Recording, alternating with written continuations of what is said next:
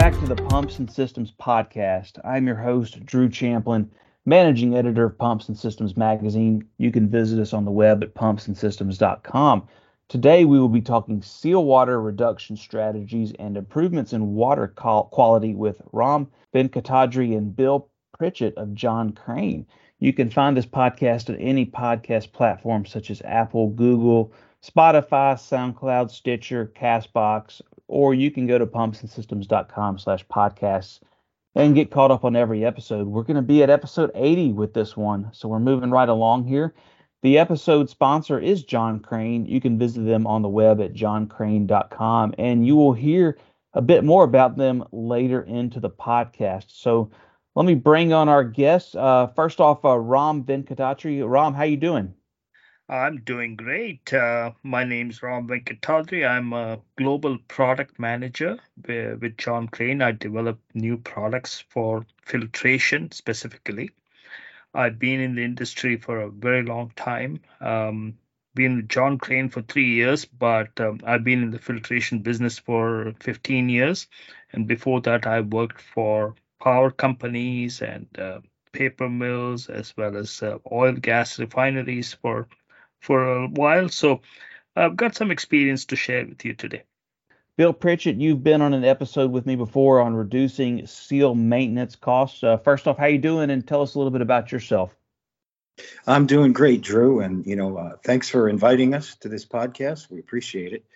Uh, I am currently um, uh, senior key account manager for John Crane uh, on a global basis. I call on some major OEMs that that are represented around the world generally in the refrigeration industry right now. Um, I started at John Crane eons ago, back in 1979, and uh, have been in the seal industry the vast majority of my uh, career. I also did some some work in fluid power. I was a product manager for Parker distributor, and I also sold um, industrial valves into the marine industry down in San Diego and Hawaii. Uh, my experiences uh, in marine industry, refineries, wastewater treatment, uh, refrigeration, and so forth. Well, it was episode uh, 54, actually, that you were on the podcast with me back uh, about a year and a half ago. First off, Bill, let's just talk about the history and trends of sealing technology. What can you tell us about that before we get into the to the deep water of the podcast? I thought uh, just touching on the history of, of uh, seals is always good in case uh, there's anyone listening in, excuse me, that uh, not familiar with seals and, and, where they came from. It really started thousands of years ago, um, all the way back to possibly the Egyptians. Uh, packing, think of packing as engineered rope. Back in the day, it was simply just leather shoved around a shaft and, and kept the uh, shaft from leaking. Uh, packing has uh, evolved over the years, and as a matter of fact, John Crane was once named John Crane Packing. Uh, that's where we our, our roots are from, um, and we made packing for decades. And then around 1928 uh, is when the first conventional single mechanical seal was invented. Uh, fast forwarding to 1949 was the first uh, automotive water pump seal, which was invented by John Crane. Uh, fast forwarding again to the 70s and 80s, now we're getting into my era. Uh, dual seals became very prevalent, mostly because of emission concerns and safety concerns. Obviously, a lot of these pumps, you know, they pump gasoline and jet fuel and benzene and and all sorts of nasty uh, chemicals. And obviously, you don't want that stuff getting out in the atmosphere. SCAQMD Rule 1173, I'll never forget it. Southern California Air Quality Management District came out with Rule 1173, which restricted, greatly restricted the parts per million any seal could leak into the atmosphere. Unburned hydrocarbons reacts with sunlight and creates uh, ozone, which is a major factor in smog. Uh, and it has been a tremendous benefit to the atmosphere down in Southern California. Um, and lots and lots of single seals are now dual seals with seal support systems. Moving ahead to the early 2000s, we came up with an ultra low flow dual seal. Uh, John Crane calls it the upstream pumper. And the idea was where you have extremely difficult applications, think of asphalt or uh, mining industries where you've got a slurry and it just chews up the seal. This seal actually um, provides its own flush at a very low rate. and uh, we've got hundreds, if not thousands, of applications out in the field now. Around about the same time, we developed a flushless seal. Uh, we meaning the industry, um, and it's it's we work in conjunction with the pump manufacturers to make sure that the there's a, a constant flow of pumpage around the seal, so it's not starved. And we can use that in applications up to two, maybe three percent solids. Um, and and the idea, of course, is to to reduce or eliminate seal flush. And then finally, uh, just recently in the last few years, uh, we've developed uh, the industry once again has developed a, a, what we call diamond face, and it is actually diamond that is grown on the seal faces, and it's once again in very very difficult applications, and uh, that's taking off. Uh, the industry is embracing it. One of the side effects uh, or benefits from the diamond face is it runs much cooler than conventional faces, so it takes much less flush. So those that's kind of a, trend line of, of some of the technologies. Uh, we could go on and on, but that's uh, at least as far as seal water reduction. That's that's kind of the trend line there. Bill, we're going to talk about seal water uh, on this podcast. What is seal water? Uh, seal water is simply um, uh, a loop. It's used as a lubricant or barrier fluid to cool and keep the faces clean. Think of a seal um, mechanical seal is basically a, um, a, bearing in that you've got a stationary and rotating part.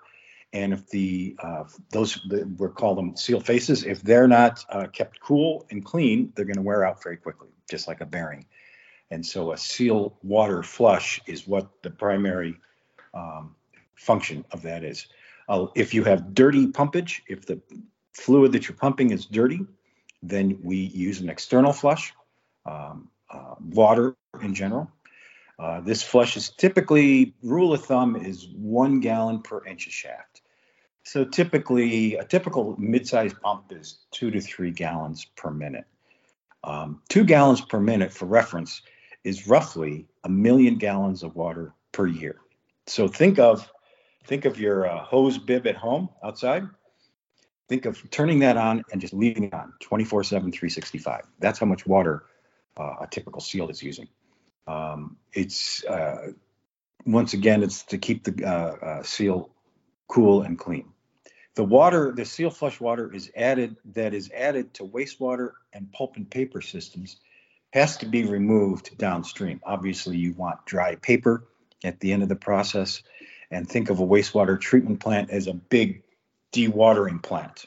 A lot of water comes into it and the drier the uh, sludge is what they call it at the end, uh, the less cost for the wastewater treatment plant. So any amount of water that you inject into the system, namely seal flush, has to be removed downstream, which all equals cost.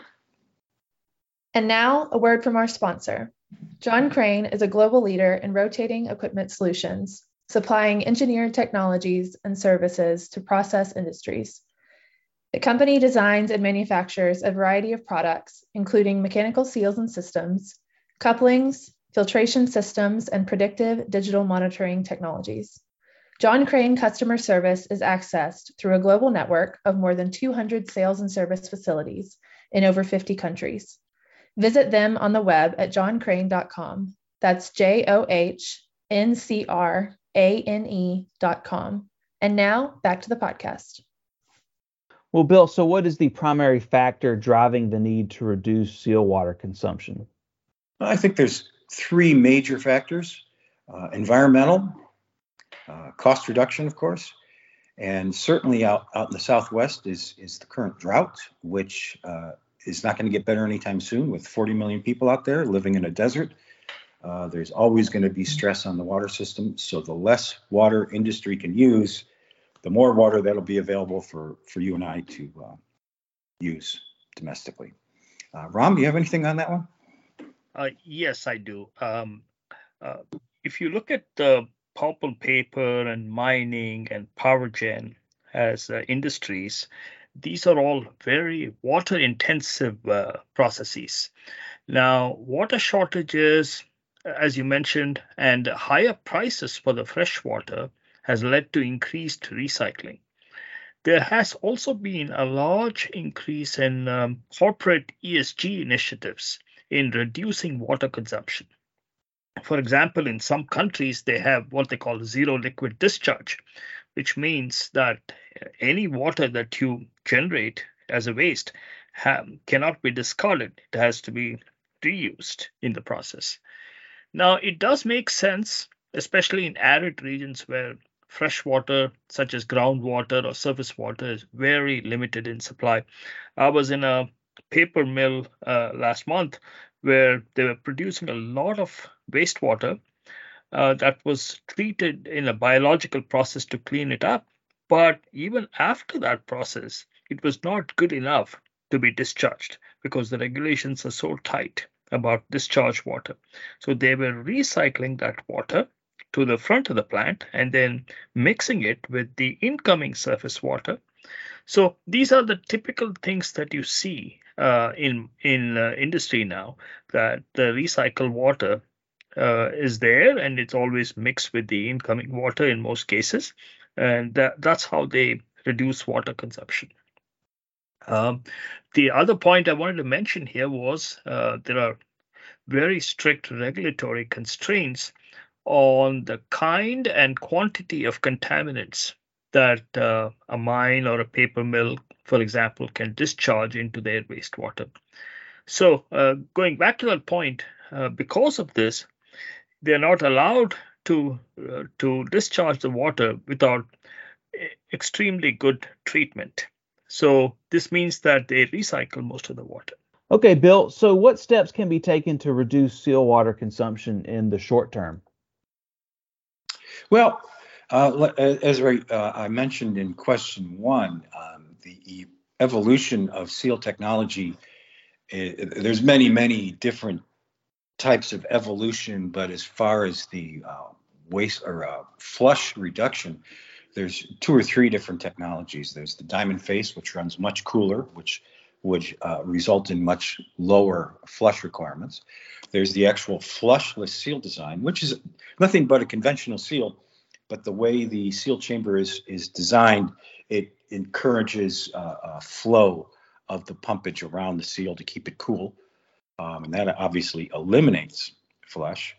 And then we have the uh, I call it the ultra low flow uh, we also call it the upstream pumper design, where you take a dual seal and you take the uh, barrier fluid, and instead of two to three gallons a minute per seal, it's one to two gallons per day um, to keep those seals uh, cool and clean. So there is there is quite a few evolving technologies that that can really reduce seal water consumption in in a modern plant. Uh, Will, what applications generally consume the most water in a facility? Well, you know, almost all of them. Um, typically, uh, like I just said, H uh, water is consumed at one gallon per inch. That's two to three gallons per pump. If you have a, a, a plant that has 100 pumps, you can do the math.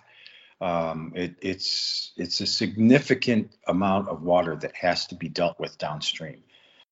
Ram, do you have anything else to add on that one? Uh, yes, I do.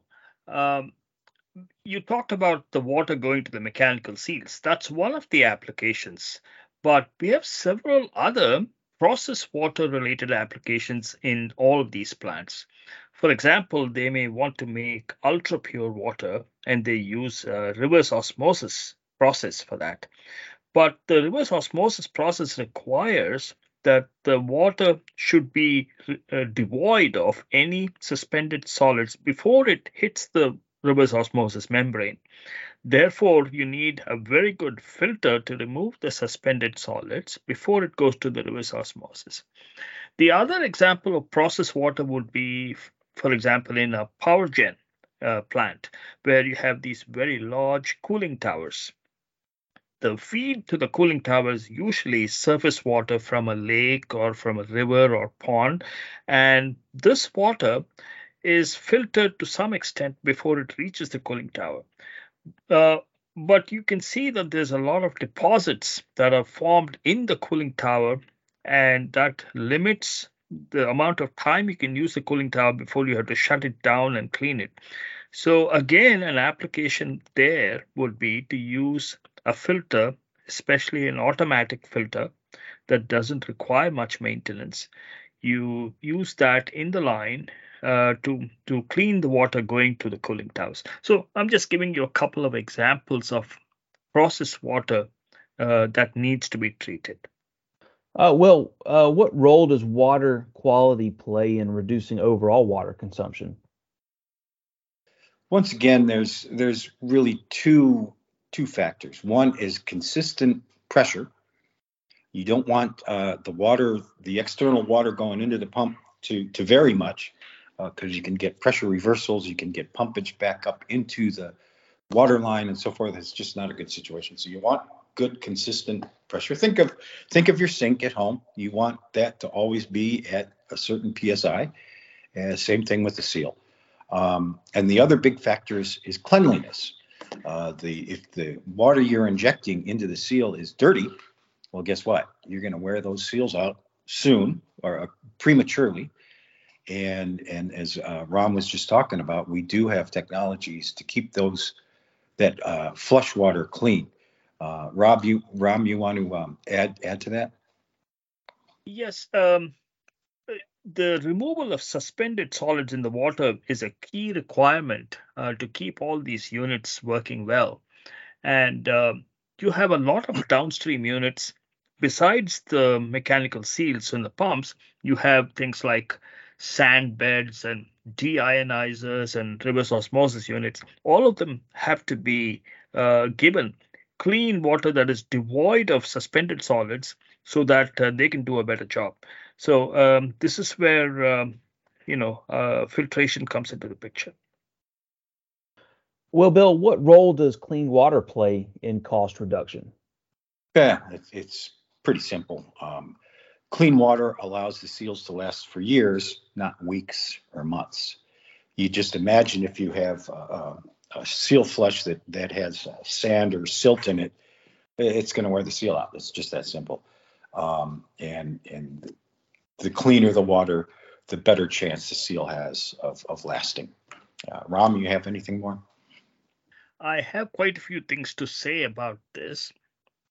Uh, as I was saying earlier, when you uh, reduce the water consumption by recycling the water, you're doing something else too. You are um, you're not doing a good job in terms of improving water quality. So, because the recycled water is always worse in quality compared to the incoming water in general, especially if we don't treat the recycled water very well.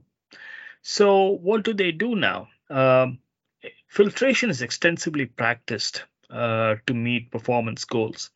So, uh, the idea is to first remove the suspended solids in the water to very low levels say three or four parts per million. But you also want to reduce other things like iron, manganese, colloids, and bacteria. Uh, for a mechanical seal in particular, uh, generally they use a 50 micron filter, 50 micron filter, uh, to protect the mechanical seal from uh, failure.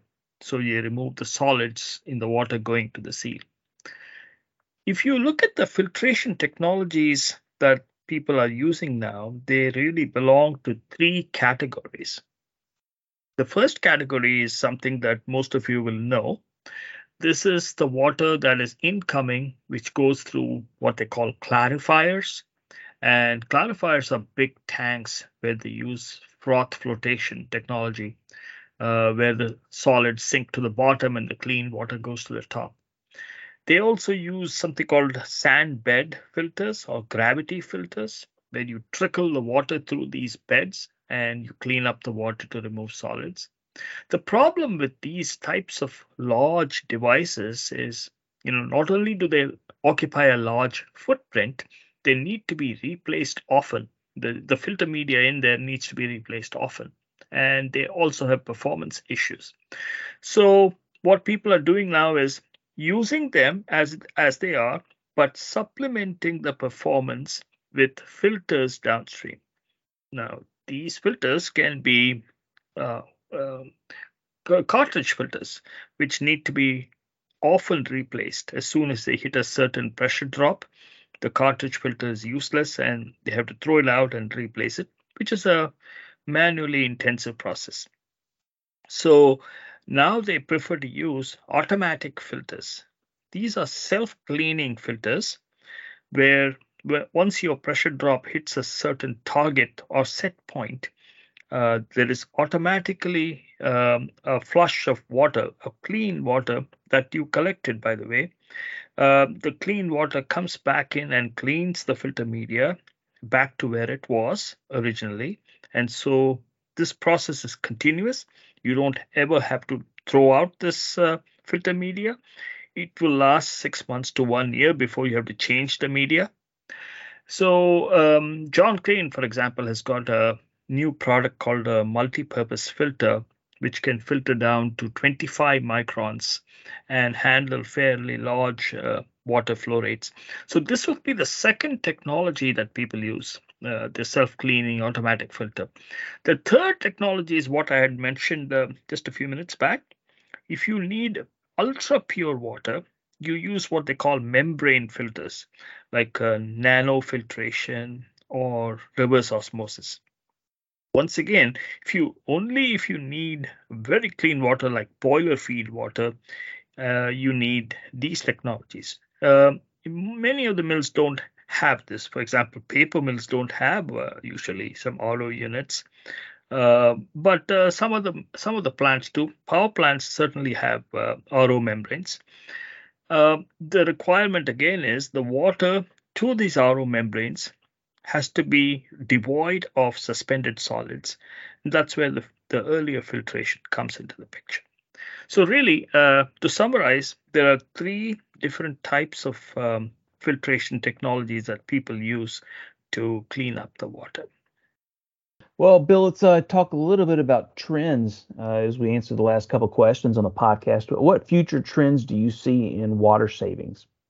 Well, as time goes on, there's more and more pressure on industry in general to reduce water consumption and also wastewater discharge, as Ram has mentioned.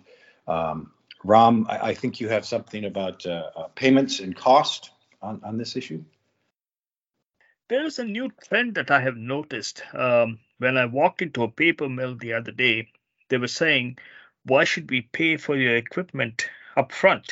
um, the first fit uh, cost for the equipment, uh, we want to see that you meet certain targets for specifications on the water. Uh, so we will base our, our payment on how much you clean the water, how long have you cleaned the water to our specifications. So it's what they call a pay for use scheme. So you can base it on a certain flow rate of water that you treated to, to specs, and you, or you can base it on pressure drop or other parameters. But this is uh, a new trend in the industry wherein uh, instead of paying for the equipment upfront, they're paying for the operating expenditure. Uh, you know, they assume that you will meet a certain target that they've specified. So, what trends are you seeing in the industry around water reduction and reuse?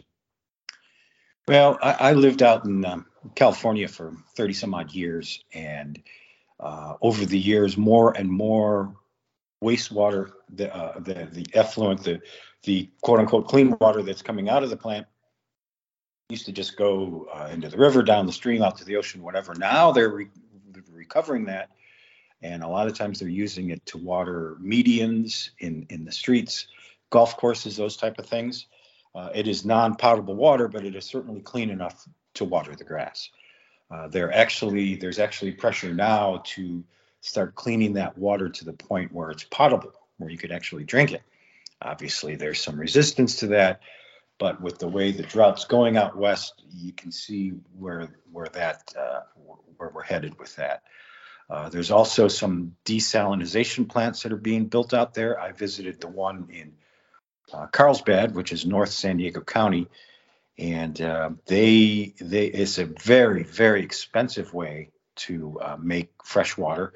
They take the seawater and uh, filter it and reverse osmosis, similar to what Ram's been talking about, only on a grand scale. I worked on the pumps that suck the seawater in. There's four of them. Each one of them has 1,500 horsepower motor. That motor is about the size of a Volkswagen uh, it takes enormous amounts of electricity to drive those mo- those motors, those pumps, and and that of course drives the the water through the filter. It's basically a big filtration plant, and it does produce water, probably enough for a couple good sized cities, uh, Escondido and San Marcos, for example, if you're familiar with Southern California. And they, they're planning on building more of those. The problem is when they take that water, that seawater, and they filter it, the salt and grime and so forth has to go somewhere. Well, guess what? It goes back back into the ocean.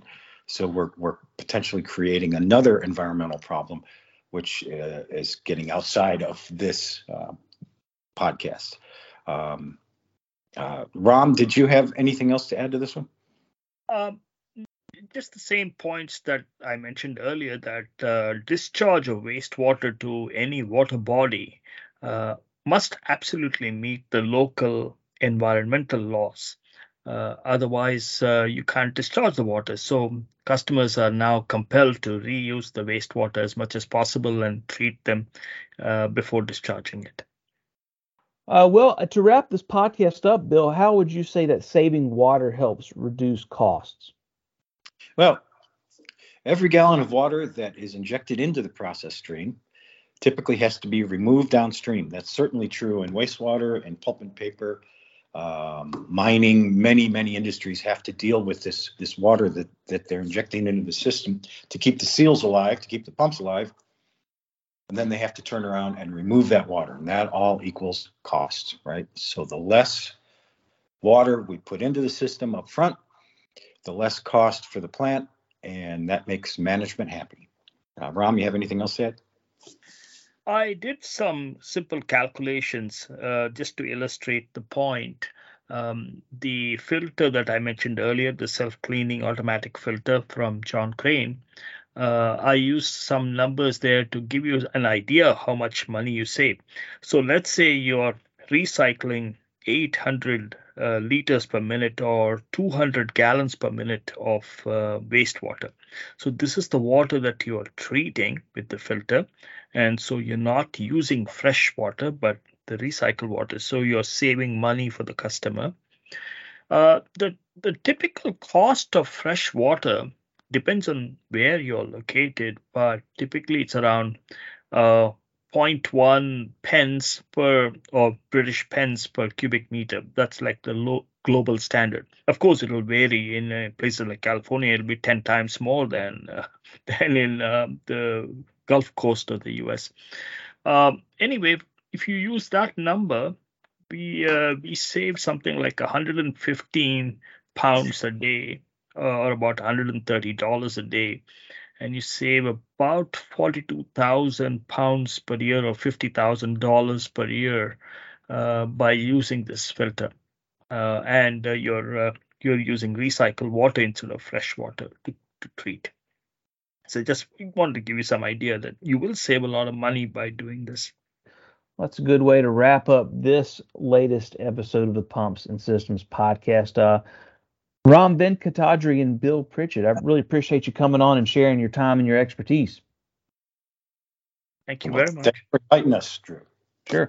And to let everyone know, you can search and subscribe to the Pumps and Systems podcast on any platform such as Apple, Google, SoundCloud, Spotify, or Stitcher. Want to thank Bill and Ram and John Crane uh, for sponsoring this podcast. Visit John Crane on the web at uh, johncrane.com, J O H N C R A N E.com. If you want to reach out to me, the podcast host, please email me, dchamplin at cahabamedia.com. That's D C H A M P L I N at C A H A B A M E D I A dot com.